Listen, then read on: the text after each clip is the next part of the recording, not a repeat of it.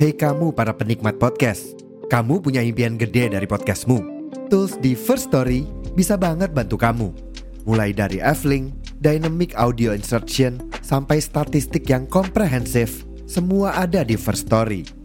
Gak ketinggalan, kamu bisa monetisasi podcastmu lewat iklan dari First Story Ads yang bisa kasih kamu penghasilan dari setiap place podcastmu. Yuk gabung sekarang dengan klik di firststory.me. Sekali lagi, di firststory.me. Mari kita bawa mimpi podcastingmu menjadi kenyataan.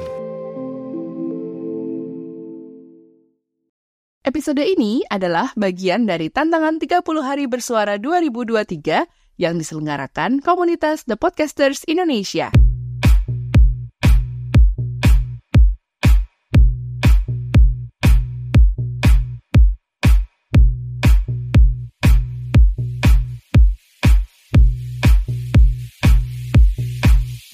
Halo, Assalamualaikum Bu Ibu. Selamat menyambut tahun baru. Beneran nih, udah siap memasuki tahun yang baru? Pertanyaannya aku kok kayak mengintimidasi gini ya. Kesannya tuh kayak tahun baru nanti bakalan serem gitu ya. Bukan, bukan. Bukannya aku mau nakut-nakutin Bu Ibu ya? Enggak, enggak karena aku sendiri juga nggak tahu tahun depan tuh bakalan kayak apa, masih jadi misteri juga kan buat kita. Tapi meskipun begitu, kita bisa mendesain apa-apa saja yang ingin kita capai di tahun depan, ya nggak? Bagaimana langkah-langkahnya, targetnya apa aja, goal dan tujuan kita tuh apa di tahun yang baru nanti, kita itu bisa mendesain itu. Seolah-olah di depan kita itu ada sebuah buku tulis dengan berlembar-lembar kertas kosong yang siap kita tulisi, siap kita gambari dan kita warnai. Ya, jadi bukan hanya sekedar coretan belaka, tapi benar-benar kita desain, kita perhatikan setiap tarikan garisnya, tebal tipisnya, dan pilihan warna yang akan kita tuangkan ke atasnya gitu. Jadi setiap kita membuka lembaran baru, kita niatkan untuk meninggalkan jejak yang berpola atau yang berwarna sehingga nantinya bisa jadi kenangan yang bercerita gitu. Jadi gimana Bu Ibu? Sudah siap dengan desain proyeksi tahun depan? Nah, sambil Ibu menuliskannya di agenda atau di jurnal Ibu, aku temenin ya. Aku Ibu Inung akan membersamaimu dalam podcast Bu Ibu. Podcast Bu Ibu. Podcast Bu Ibu by Ibu Inung. Podcast Bu Ibu by Ibu Inung.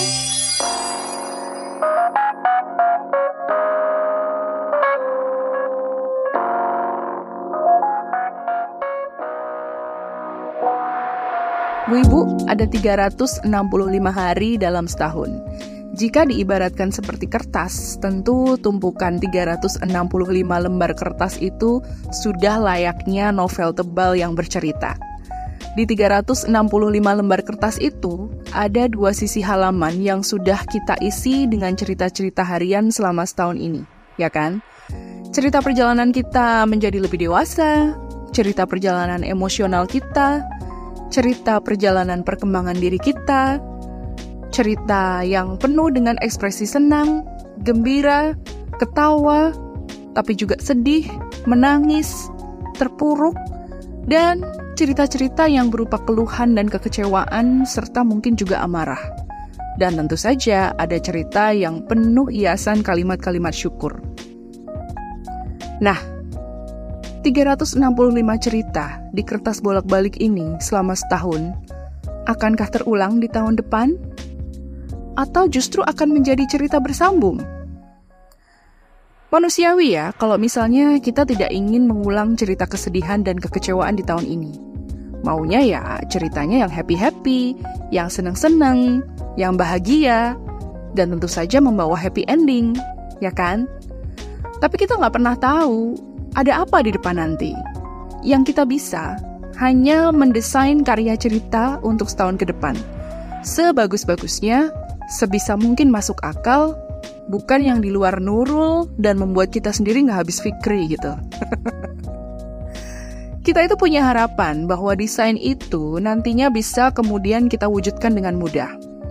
Tapi kita juga harus ingat, sebagus-bagusnya desain kita, Tuhan itu juga punya desain atas hidup kita. dan kuasanya lebih besar dari kita. Ya enggak? So, bisa jadi malah desain Tuhan buat kita jauh lebih bagus buat kita, ya kan? Tapi bukan berarti ibu harus menyerah untuk mendesain. Yuk, mulai buka lembaran baru untuk tahun yang baru. Bu Ibu, banyak orang bilang memasuki tahun baru itu berarti membuka juga lembaran baru hidup kita. Di tiap-tiap halaman lembaran itu akan kita apakan ya? Ditulisi aneka tulisan quotes penyemangat hidup? Bisa. Atau digambari aneka struktur yang megah dan kokoh? Bisa juga. Mungkin akan kita lukis dengan cat warna-warni? Oh, tentu saja bisa ya.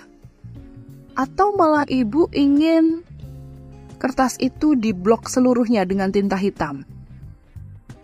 Bisa juga sih. Atau lembaran itu akan diisi daftar keinginan kita dari hal paling receh sampai mimpi yang grande gitu? Bisa banget. Apa pun bisa dan boleh kita lakukan. Tapi tentunya di saat kita akan mendesain cerita kita di tahun depan nanti, ada baiknya kita flashback dan berefleksi pada setahun ke belakang. Kita bisa lihat dulu nih, mana-mana aja cerita yang tidak ingin kita ulangi di tahun depan. Mana-mana aja cerita yang ingin kita lanjutkan dan kita kembangkan di tahun depan. Mana-mana aja cerita yang benar-benar kita akan hapus selamanya. Mungkin juga saatnya Bu Ibu mulai mendesain aneka kemungkinan plot twist yang akan terjadi pada cerita ibu. Bagaimana ibu itu membuat desain A, B, C, D, sampai Z kalau perlu. Mungkin ibu juga bisa mendesain spin-off cerita yang nantinya melengkapi atau malah jadi cerita yang lebih memberi nafas baru buat ibu. Dan sebenarnya ada hal yang penting juga yang bisa ibu lakuin pas mendesain cerita ibu dalam lembaran-lembaran baru yang ada di depan ibu. Desain itu dibuat bersama suami dan anak-anak ibu. Apalagi kalau anak-anak itu usianya udah cukup untuk mengutarakan keinginan mereka sendiri, sekaligus udah cukup untuk dimintai pendapat. Mereka ini adalah orang-orang terdekat ibu loh, dan otomatis akan masuk dalam cerita yang ibu desain juga kan untuk tahun depan. Cerita tentang pekerjaannya, tentang pendidikan mereka, tentang cita-cita, tabungan, tentang hobi, kesehatan, dan masih banyak hal lain kita libatkan mereka dong dengan rencana-rencana mereka juga di tahun depan. Minta mereka menuliskan juga, agar lembaran-lembaran calon cerita masa depan itu bisa lebih dinamis dan lebih kaya warna lagi. Mungkin klise ya kedengarannya, tapi beneran ini tuh penting sebenarnya. Bagaimana kita memproyeksikan setahun depan itu kita mau ngapain aja. Kita tulis, kita gambar, Lalu pas masuk tahun baru nanti, lembaran-lembaran tulisan atau gambar itu kita tempel di tembok agar kita bisa selalu melihatnya. Dan itu akan berlaku seperti reminder atau pengingat bahwa kita punya rencana itu, bahwa kita punya mimpi itu, bahwa kita harus berusaha mewujudkan itu. Bu, yang ibu tuliskan dalam lembaran itu gak harus yang besar, seperti misalnya punya rumah sendiri, atau renovasi rumah agar kamarnya bertambah jadi empat misalnya, atau harus umroh, atau kuliah S2 atau S3 di luar negeri, gitu-gitu, nggak harus. Tapi ibu bisa memulainya dengan yang lebih sederhana untuk dituliskan dalam lembaran desainnya ibu. Misalnya, bayar cicilan KPR sebelum jatuh tempo Misalnya, bayar cicilan KPR sebelum jatuh tempo, bayar SPP anak tepat waktu, atau yang sederhana lagi, olahraga lebih sering. Kalau mau yang lebih spesifik bisa ditulis olahraga tiga kali seminggu, Senin, Rabu, Jumat misalnya. Atau yang lebih sederhana lagi, makan setiap hari harus lebih banyak sayur. Nabung 5000 per hari contohnya. Atau mulai mencatat semua pengeluaran uang. Atau sholat sunat mulai ditambahin. Yang kayak-kayak gitu tuh bisa dimasukkan juga dalam desain kita.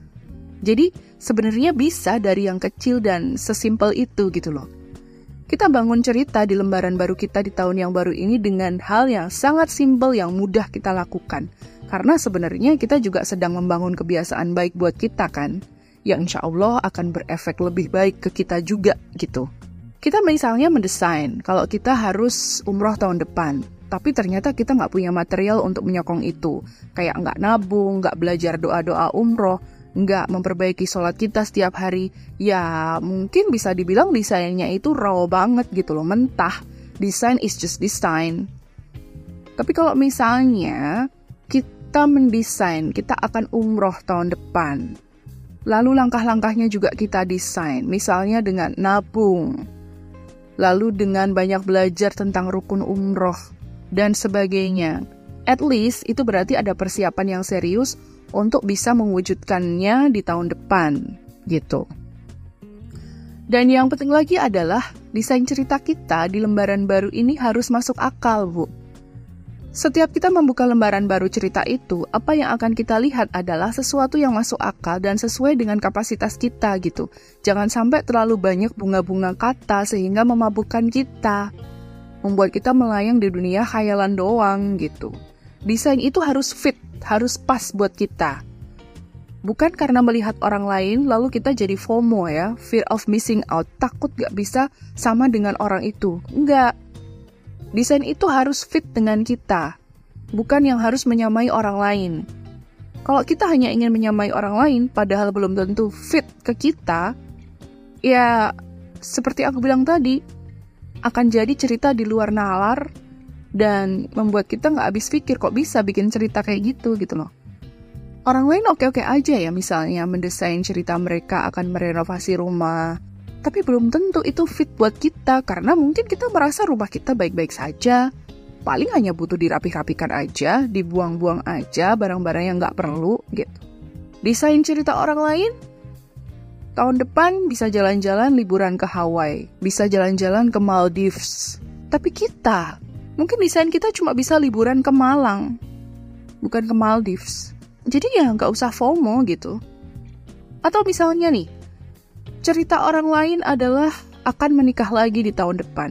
Karena mungkin dia sudah beberapa tahun menjanda dan akhirnya sudah ketemu jodohnya lagi. Kan nggak mungkin kita ngikutin juga ya. Jadi ya kita harus mendesain cerita di lembaran baru tahun depan itu harus sesuai, harus fit dengan kita. Kita yang mungkin setahun belakangan punya hubungan emosional yang agak kurang oke okay sama anak dan juga sama suami, bisa loh kita desain untuk bisa lebih mengokekan hubungan itu gitu. Kita desain untuk membuka lembaran baru, bonding sama anak dan suami, dengan beraneka cara agar keutuhan rumah tangga kita juga lebih kokoh misalnya. Dan tentunya pada saat mendesain ini akan lebih bagus jika dilakukan bareng-bareng sama mereka. Kita bisa bicara hati ke hati dulu. Kenapa sih kok setahun belakangan nih kayak gini? Sebenarnya maunya tuh kayak gimana? Kalau maunya ibu tuh seperti ini loh. Ya ibu rasain tuh seperti ini loh. Kalau kalian gimana? Nah, dari situ mulai susun desain bareng-bareng supaya harmonis lagi langkahnya di tahun depan. Gitu-gitu. Memang membuka lembaran baru kehidupan di tahun yang baru itu gam-gam sus ya bu ya. Gampang-gampang susah gitu loh. Gampang kalau kita udah tahu visi dan misi kita dan kita strict dengan itu. Tapi susah kalau kita selalu merasa ragu, merasa nggak mampu, dan nggak pede ngejalaninya, dan kita ngerasa bakalan stuck aja gitu. Gam-gam sus juga sih, gampang-gampang susah juga sih kalau kita hanya terpaku untuk happy ending aja, tanpa mau ada kompromi dengan datangnya plot twist kehidupan yang gak kita duga-duga gitu ya. Dan kemudian gak ada movement atau desain cadangan sama sekali dari kita, alias kita cuma pasrah aja, yaitu akan jadi eh, gampang-gampang uh, susah gitu. Tapi yang perlu diingat adalah lembaran baru ini sebenarnya pun bukan berarti tidak bisa dikoreksi. Justru karena lembaran baru ini isinya adalah cerita yang kita desain sendiri, tentu sangat bisa dikoreksi, bisa direvisi gitu. Jadi jangan kaku.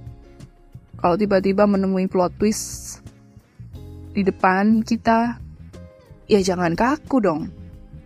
You gotta be flexible in any circumstances, I guess. Jadi yuk Bu, mulai buka lembaran baru di tahun yang baru. 365 hari loh Bu. Yuk mulai isi dengan desain cerita yang membangkitkan semangat. Akan ada 365 lembar selama setahun ke depan. 365 lembar. Tapi ingat, yang paling pertama adalah selalu ketuhanan yang Maha Esa. Thank you for being here with me. Aku Ibu Inul. See you again on my next episode of Podcast Bu Ibu.